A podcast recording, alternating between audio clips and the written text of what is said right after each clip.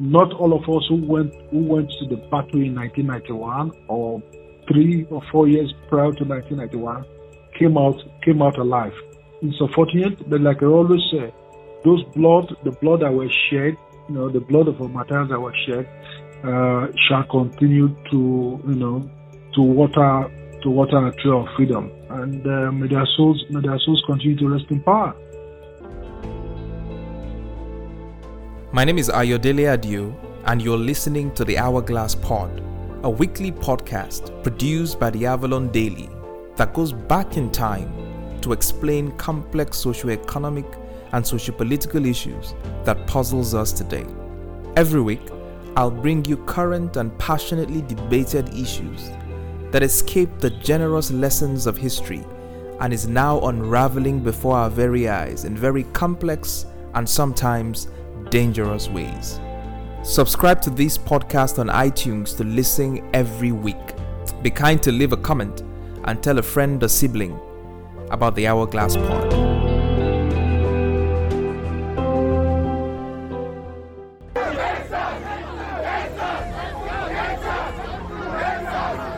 The Nigerian media space over the last few weeks has been dominated by stories of courage and bravery demonstrated by a group of young Nigerians who are demanding an end to police brutality. These young Nigerians surpassed every expectation by holding their ground and kept protesting for close to two weeks despite the odds.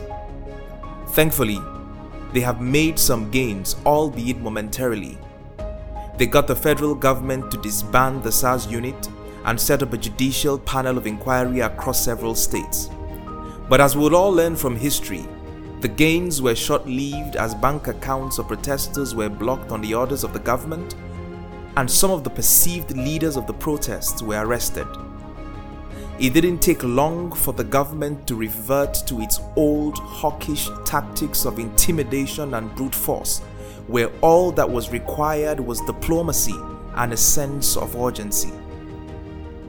The president had earlier on implied in a speech to the nation that they may have been wrong to take conciliatory steps, as that made them look weak. Sadly,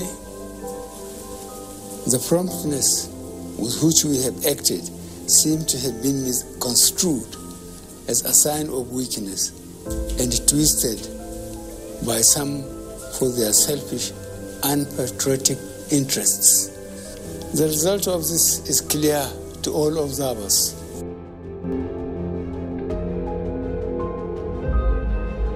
The gloves are now off, and it's back to 1971 when Kunle Adepeju, a student of the Faculty of Agriculture in University of Ibadan, was shot in the head by a trigger-happy policeman during a protest.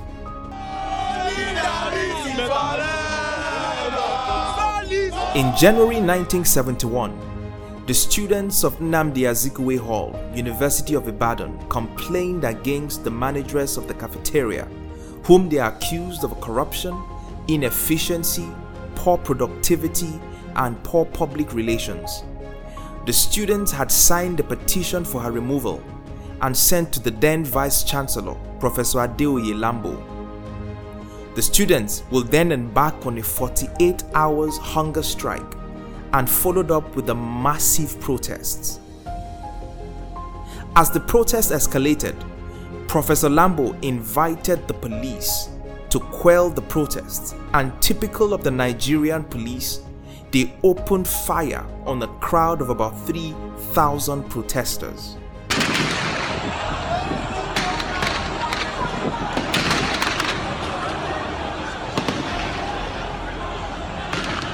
And on the 1st of February 1971, Kunle Adepeju was shot in the head, killing him instantly.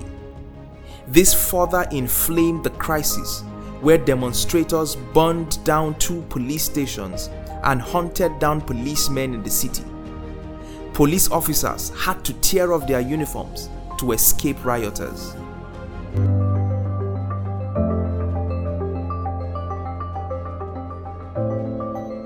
General Yakubu Gowon, the then head of the federal military government, set up a commission of inquiry headed by Justice Kasim. The commission will conclude that live ammunition should never again be used in the quelling of students' riots or students' protests. The government, however, rejected the recommendation of the panel and held that the use of firearms was fully justified in the circumstances, even though it led to the death of Kunle Adepeju. The events that played out in the sunny afternoon in 1971 has continued to inform the response of government officials and security agencies to protests till date. Rather than protests be seen as a demand for accountability, the government views protests as a threat to their regime or a sinister plot by foreign countries to intrude in our local affairs. A society where citizens do not have a right to protest against injustice, against violation of human rights, is a dead society. There's no alternative to it. People must protest. It is what makes us human beings even you are talking of the 60s, forget about the 60s or 70s, in the traditional society, you know, in the old society, when things are happening and the townspeople are not happy, it could be pestilence, it could be outbreak of disease, it could be famine. When things are not going, the towns or the village people will troop out and march to the palace of the king and say, Their king, you know, we're suffering. It is the best way to express your feelings when you go public with it and say, no, I can no longer bear this. If we surrender that right under any guise, then I think society is dead. It doesn't mean that we must not be mindful of the situation around us and so on. But it's a right that is so basic. And it is the duty of the police, by the virtue of the Constitution, by virtue of decisions of the Supreme Court, to to provide protection for peaceful protesters. It is their duty. In other countries, they even designated public places where anytime you have grievances, anybody you want to abuse, you, there's a place you can go and do all that. You have the Trafalgar Square in, the, in, in, in London, the United Kingdom, for example. In the United States of America, citizens go to the White House to go and abuse the president. What is this saying in this country that we mystify our rulers? If there were no protests, the civil war would not have ended. People protested all over the world, demonstrated and said, let this killing stop. And it stopped process led to defeat of military, uh, military regime and brought in the civilian regime. So anybody that says he wants to, you know, uh, cancel protest is moving against history. And they must not forget that when you make peaceful change impossible, you make violent change inevitable. That was Lanre Arogundade, a Nigerian journalist and the leader of the National Association of Nigerian Students between 1984 and 1985.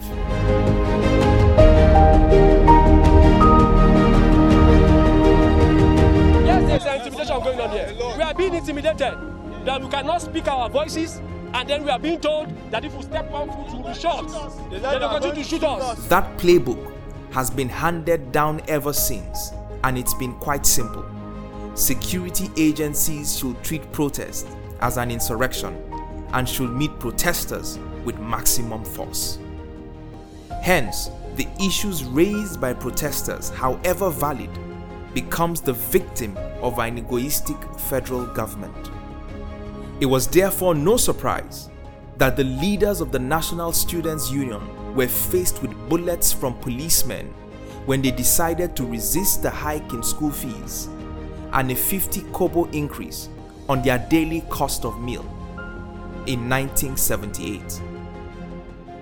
Uh, no, no Nigerian, no military or democratic has ever been receptive to uh, receptive to the agitations of, of you know of Nigerian of Nigerian students. Uh, I, remember in 1991 May when the National Institute of Nigerian Students posed the 13-point agenda to the then military military head of state General Ibrahim Babangida uh, is the Minister of Information, uh, addressed the nation um, on a certain day of May 1991 and told Nigerian parents to warn their wards in Nigerian university that if they do not warn them, uh, the government will not hesitate to make them to dance the surrogate dance, the dance of the spirit. I still remember that phrase used by the then Minister of Information, who is now late, uh, Alex, you know, Alex Akinyele. Some of us found ourselves, found ourselves in prison. I was detained under the State Security Detention of Persons Decree, a nasty piece of military military legislation. If you are detained under Decree 2, no court has jurisdiction to look into the circumstances of your arrest and your and your detention. They are kept in prison at the mercy, you know, at the mercy of the head of state. And that's what they did when they kept me in prison for four months at the maximum security prison uh, in uh, in Kirikiri, Kirikiri, Lagos, while my other colleagues were detained were detained at Ikoyi prisons. You know, and it's always been like that. In 1991, uh, uh, mm, it still hurts me. Uh, we lost we lost two students of uh, College of Technology, May 1st, May 1st, 1991. To date, Nigerian state has not owned the responsibility to the killings students at. The voice you just heard is that of Abdul Mahmoud, a human rights lawyer and the then leader of the National Students Union in 1991, who led several protests during the Ibrahim Babangida's regime against the structural adjustment program and the increase or the removal of fuel subsidy. In 1978, the General Olusegun Obasanjo's regime was sinking under a heavy debt burden, and to its aid came the International Monetary Fund, who gave as several under conditions to guarantee the federal government a bailout loan, the reduction in subsidies, and other welfareist program of the federal government. As a consequence, the Obasanjo administration had to cut down subsidies on education and welfare, which provoked a response from the students and the leftists. Segun Okeowo, the then president of the union, after due consideration with fellow comrades across several universities, decided to lead a protest in University of Lagos campus. Of course, on Tuesday, April 18, 1978, the police opened fire at the protesters and a student was fired in the leg and bled to death because the Lagos University Teaching Hospital and the orthopedic hospital, Igbobi, refused to treat him.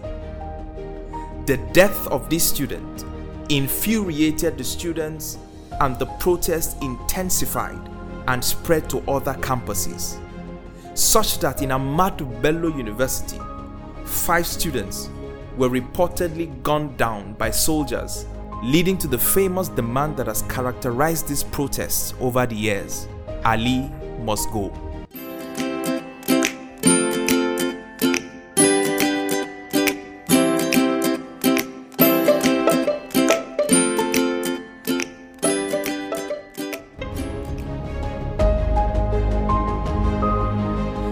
Dr. Ahmadu Ali was the then Federal Commissioner of Education, a soldier medical doctor who, as a student incidentally, was one of the first generation of leaders of students' activism.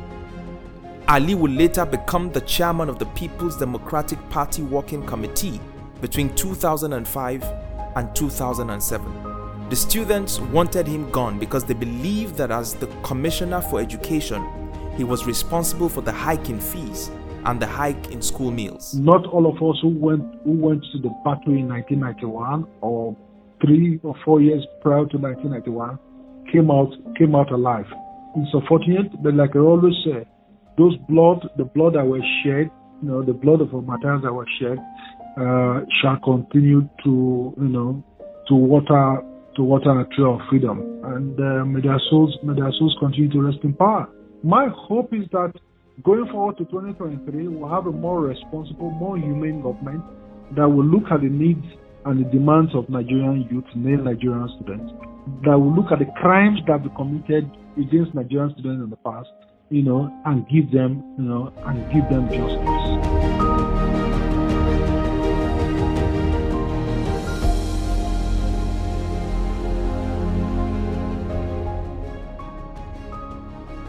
As long as we continue to run a constitutional democracy, peaceful protests should never be criminalized. One can understand why governments, especially those in Africa, can be wary of protests. Because in 1968, violent protests by students in France almost ousted the government of President Charles de Gaulle. And in fact, he eventually had to step down from office the following year. In July 1988, the Prime Minister of Burma had to step down after 26 years in power as a result of a two month protest led by students. In South Korea in 1987, student protests forced the federal government to conduct elections, which result in a significant political change. That said, the federal government in Nigeria must take each case on its merit and resist the urge to deploy maximum force where all that is required is a simple policy adjustment or simply empathizing with the reality of the protesters. We cannot continue to shoot at peaceful protesters. We must rethink our crisis management strategy because extreme response from state authorities only breed more extreme measures from aggrieved citizens. Unlike Richard Ajibola Ogunderu, the teenage leader of the four daring gang that hijacked the Nigerian Airbus A310 plane on Monday, October 25, 1993, in the protest against the June 12 annulment, once said to the Nation newspaper Our action confirmed that when a system is inhuman, it could produce the extreme in all of us.